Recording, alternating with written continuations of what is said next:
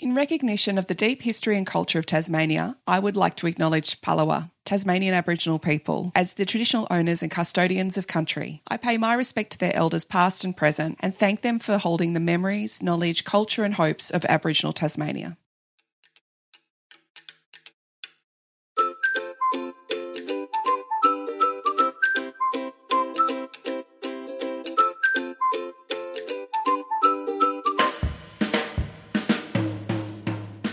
Welcome to Weekend Birder. I'm Kirsty Costa and I'm a teacher, conservationist, and bird nerd. In the last episode, we learnt a little bit about bird photography from Kathy Thomas. Today, we are going to extend our knowledge with the help of Coreena Vieth.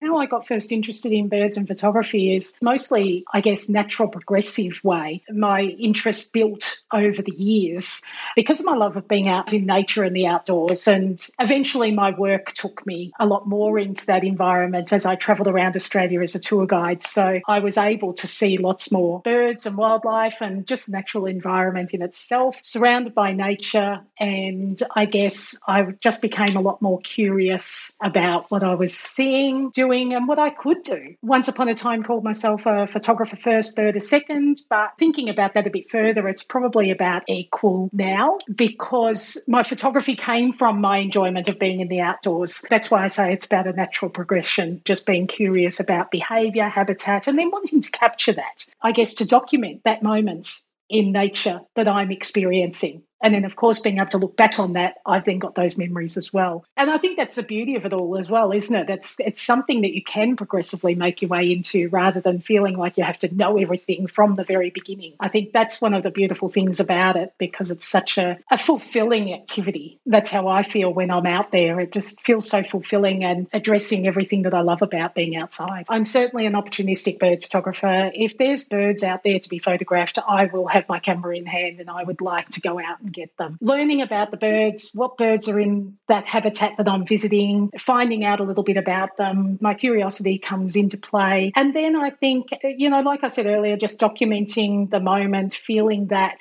that experience where I am and just being thoughtful about all of that. But I think opportunistic really covers all of that. You know, if I'm at the beach, then it'll be shorebirds. If I'm in the forest, then it's the forest bird. When it comes to the photography side of it, it's, it's experiential. It's like, hey, what am I going to do to get that photo? I do think about it a lot. You think about the settings and what will I do if I'm in that particular environment and how will I go about it? It's pretty much in my mind a lot of the time. Coreena is a nature based tour guide. For the past 15 years, she's been pursuing her passion for bird photography, and she's here to help us understand some of the basics. You might be like me and use the camera on your phone to take photos of birds. You're going to get some pretty dodgy photos, but you'll have a record of what you saw. Or you can gear up with a proper camera, and Coreena says there is a huge range to choose from. There are just so many cameras out there and so many varieties of camera. And of course, all depends on what your budget is in being able to afford the biggest and the best. You, you really do not need the biggest and the best camera. When you're first starting out, think about what you want to achieve, whether you've got the budget to actually go on that bit of a roller coaster of increasing or upgrading your gear all the time. Certainly, I didn't start out with the best camera of all time. And certainly, I was taking, what was it, back in the day when digital cameras were first coming out, a whole three megapixels we had to play with. And I look back on those photos and think, ouch. But, you know, I enjoyed it still because I was still getting some photos and I was learning. That enabled me to learn about a bit more about what I was photographing at the time when I was doing digital. When I was doing film, you had to be a little bit more decisive about what you were doing if you didn't want to spend a fortune. Certainly on the digital scale, uh, there are so many cameras out there. So affordability, how it feels comfortable in your hand when you go to the shop, ask them to use the, dis- the display camera and hold on it. See how it feels in your hand because that's going to be a big part of whether you're going to enjoy it if you're comfortable. Because there are so many, I'd rather focus on some of the features rather than the actual camera brand or model itself. And cameras that actually have a good focus accuracy because that is something that with cameras if you've got something that's got a little bit blurry you're going to always ask yourself why are my photos always blurry? And it's going to deter you a little bit. It's going to start to have a play on how you feel about your photos. And it might not be you. And i'm not saying it's all about the camera. It could be you. It could be the way you're seeing it. But the rapid shoot the continuous focus and continuous shooting potential what is the speed of that what is the buffer between photos? Because some cameras, especially some of the early day and entry level cameras, they have a very slow buffer. What that means is that just trying to record the photo to the card, that can actually be addressed by making sure that the card is appropriate. But some of the entry level cameras may not be able to handle a faster card, even. So it's about finding that combination and understanding more about the types of things you want to achieve and then selecting the gear appropriate for what you want to achieve. So if you're wanting birds in flight, flight, then don't bother with a slow shutter speed and a slow focusing. I will mention just here there's a lot said about the super zooms, and there's a lot of cameras out there that, you know, the super zooms are great because you can zoom right in and you can get 1200 millimeters in. In all reality, the features of those cameras is not quite in my opinion and in my experience, not quite up to the game of getting the best possible photos if that's what you want to go to. Great to start with, great to get started to understand how you go about photographing. If you're into that technical aspect, you might actually start to progress a lot more quickly. So, do you want to get on that roller coaster ride of spending more money, or do you want to find something that's within your budget that will suit the purpose for, say, three or four years while you save up for the next one? Coreena says that the first step to bird photography is getting to know your camera you start with what you've got and where you're at at that moment in time. There's a lot of banter about saying, take the photos with manual. You know, you've got to be on full manual to get the best photos. No, you don't. Honestly, I just sort of think that there's a lot of expectation out there that you have to be doing something in a particular way. Understanding the fundamentals and what I'm talking about there is it's what's called the exposure triangle, and that is about ISO, aperture, and shutter speed. Now, all of that comes into play no matter which mode you're using. Well, apart from auto, because auto does it all for you, and, and program mode does it a little bit of that for you as well. But if you actually understand some of that, that's probably about the most of the technical, I would say, is a good way, place to start. You may not understand it at the beginning, but reading about it and understanding what might be going on might be a really good start. And then once you've actually driven your camera a few times, you've practiced with your camera, say 10 minutes a day, working out where the buttons and dials are, the manual mode on a camera is when you have complete control over all the settings. It's maybe not the best place to start as a beginner because it can be a little overwhelming.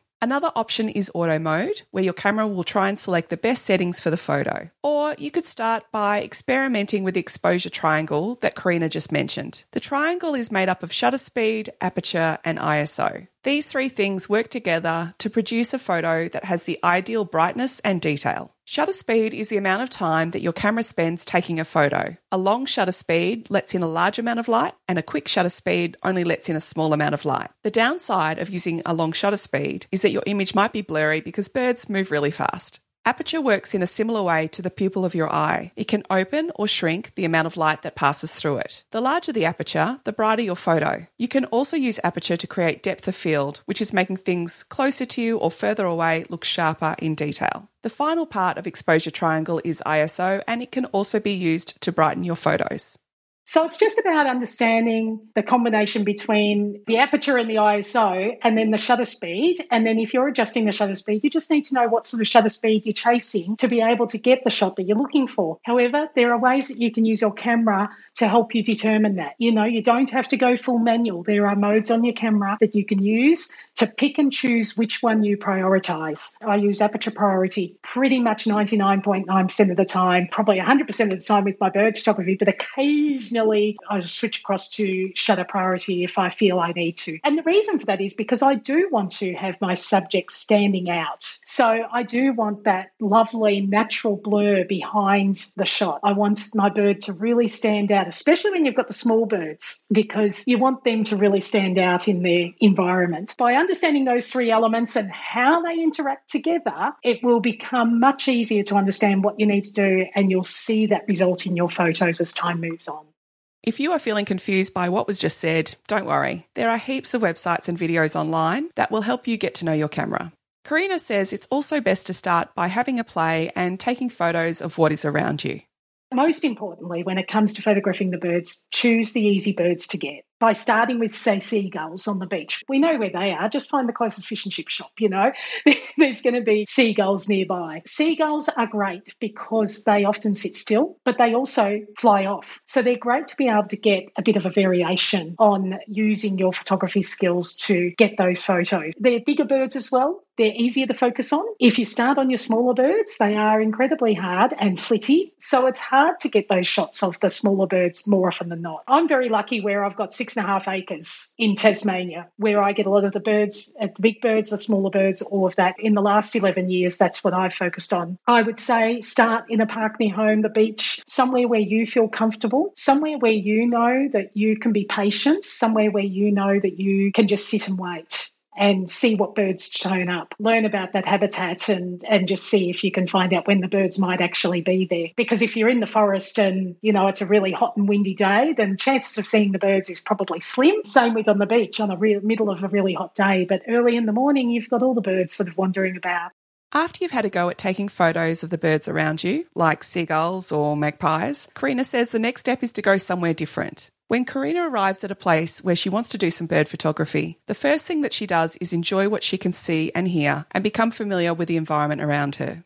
For me, it's about enjoying where I am to begin with. It's really important that we get comfortable with our surroundings because with that, we then start to feel that habitat and sense it a bit more. And by being thoughtful about what's around us, we start to get an understanding of what there is to capture. And of course, there's those times when a bird will sit on a branch right in front of you and you pick up your camera in a rush and you kind of go down and click away. But it's kind of like, well, if we expect that bird to turn up, then there's a chance that it might. And you can be actually preparing yourself for that moment in that environment. So you can be thinking about the light, you can be thinking about where you're sitting or standing or, or waiting, where you hope that the bird might sit, because I'm talking to them all the time saying, sit on that branch right there, please. Come on, fly in, sit there. And when they start coming in, I start saying, okay, now I'd like you to hop onto that branch because that's in better light. Please, can you? You know, so I start talking to the birds. People must think I'm crazy, honestly, especially if they're out there at the same time. that approach by being not having expectations and just being mindful of where you are, what you're doing, enjoying that moment. I think it, it's important to being able to get that photo with comfort. By being patient about it, you start to realize that, hey, I'm really enjoying this rather than just saying, I've got to get that photo. Now, believe me, I've been there. I've been there where I said, I've just got to get that photo. And I come away so disappointed because it's just so frustrating when you sort of think that you had this ultimate aim and you just couldn't achieve it. I've learned from my own experience, believe me. It's taken a while, but I got there eventually. Coreena lives on six and a half acres of land in Tasmania and can also drive to the coast or the mountains within 20 minutes. She loves taking photos of some of the birds that are endemic to Tasmania. Tasmania has 12 endemic bird species, including the green rosella, yellow throated honeyeater, Tasmanian native hen, and Tasmanian thornbill. Coreena and her husband also run Shutterbug Walkabouts, a tour company that offers photography experiences. You know, Tasmania is awesome. I mean, really, we have so many different species of birds, and I'm not up with exactly how many. There's lots. I guess I'm still on that mode of wanting to try and increase the number of um, species that I want to get. So I haven't got all of them yet, and I'm far off getting them all and even all the endemics, but I'll get there eventually. I've been lucky to travel around Australia as well. In the last um, 15 years, I've been lucky to both live in places where I can engage in my bird photography, and one of those was in Central Australia. I think Central Australia has so much to offer, the nature photographer in general, but certainly birding there is phenomenal with the different types of birds. And I fell in love with some of the birds. I think that's when it really did take off a lot more for me on the photography side. Last year, I went to the Broome Bird Observatory. If I could go back there in a heartbeat, I would. I'd be on a plane. I've just been up to Darwin and enjoyed being up around there. I love the outback. I love, can I just say anywhere? Anywhere there's nature, natural habitat for birds. I could keep rambling on, but honestly, there are just so many places around Australia that we've got that are just so unique for the birds. And I'm yet to visit a lot of them, but I will get back to a lot of these places as a bird photographer one day. And that's what my ultimate aim is to do is to, now that I've got a lot more skill and knowledge, I want to take that and go back to these wonderful places that I know where I've seen some amazing birds. And then, of course, there's internationally. Oh my gosh, I was so very lucky to be able to go to this wonderful place called Antarctica. And uh, on that trip, we also visited um, the Falkland Islands in South Georgia and all around that Patagonian, southern Patagonian area. Absolutely stunning. I was able to focus a lot on my photography and we saw birds and birds and birds and more birds. I think if I was to actually nominate a time, that that's when my bird photography really did take off because I had three months just to focus on bird photography. In that three months, no bird was safe. Every bird was getting snapped. including every penguin. If I could tell you how many penguin photos I've got, you'd probably roll over off your chair. Through all of her photography adventures, Coreena has learnt that the two most important things are to get comfortable with your camera equipment and get comfortable with your environment if you're in a comfortable place that you can focus on what you're wanting to focus on and not feel bad about it, it's about being kind to yourself, about nurturing what you want to get from the experience and um, fostering that approach to just being able to, well, yeah, just be comfortable about what you're actually doing and where. If you're sitting on a beach and you're sweltering and you're hot and you're getting sunburnt and you're not comfortable with that, you're not going to do your best work in any way, whether you're starting out or otherwise. It's important that you choose a location that is good for you. If you're going on a birding holiday and you want to get to know your camera, probably don't buy your camera two days before you leave. buy your camera like a year before you leave because there's a lot of learning to do. So, especially if you're just starting out and you're thinking that's what you want to do. When you're actually thinking about what you're doing, think about what sorts of bird photos you'd like to get. What I mean by that, are you getting photos just to get an ID, or are you getting photos that you'd like to put in a book, or would you like to make them bigger and put them on prints on the wall? That type of thing will also help you define what sort of photos you might look for. And by having a little bit more of a goal or an intention, you will actually find that your work will be easier. To say it's easier maybe maybe a bit of a stretch, but certainly give you some direction as to what you need to learn rather than trying to learn it all at once and everything at once. It is a challenging thing to combine both photography and birding at the same time if you haven't sort of spent a bit of time doing one or the other first. Just get out there, just enjoy the process and take great comfort from your successes, celebrate them, um, we can all do a bit of that a bit more, even including myself. You know, just getting out there and enjoying everything that bird photography has going for it because it can slow you down. It can give you that break from the busyness of life. I think that's what I love about it. It just allows me to get outdoors. It gives me an excuse to say, I'm going out for the day. I'm going to take my camera and go and photograph birds. It also gives me a chance to sit in one spot for two hours and not think about much but that bird that's going to land on that branch when I want it to, hopefully. Many thanks to Coreena for taking the time out of her busy schedule to share her love of birds and photography with us. I'd like to celebrate all the bird photographers out there the ones that post on the Facebook group Crap Bird Photography, and the ones that are taking the most incredible photos of birds for us all to enjoy. And a special shout out to my dad, Mark, who is an amazing photographer and also provides me with a very extensive library of photos for Weekend Birder social media. On the Weekend Birder website, you will find a transcript of what was said if you would like to go back and review. And you'll also find some handy bird photography information, which can also be found in the notes of this episode.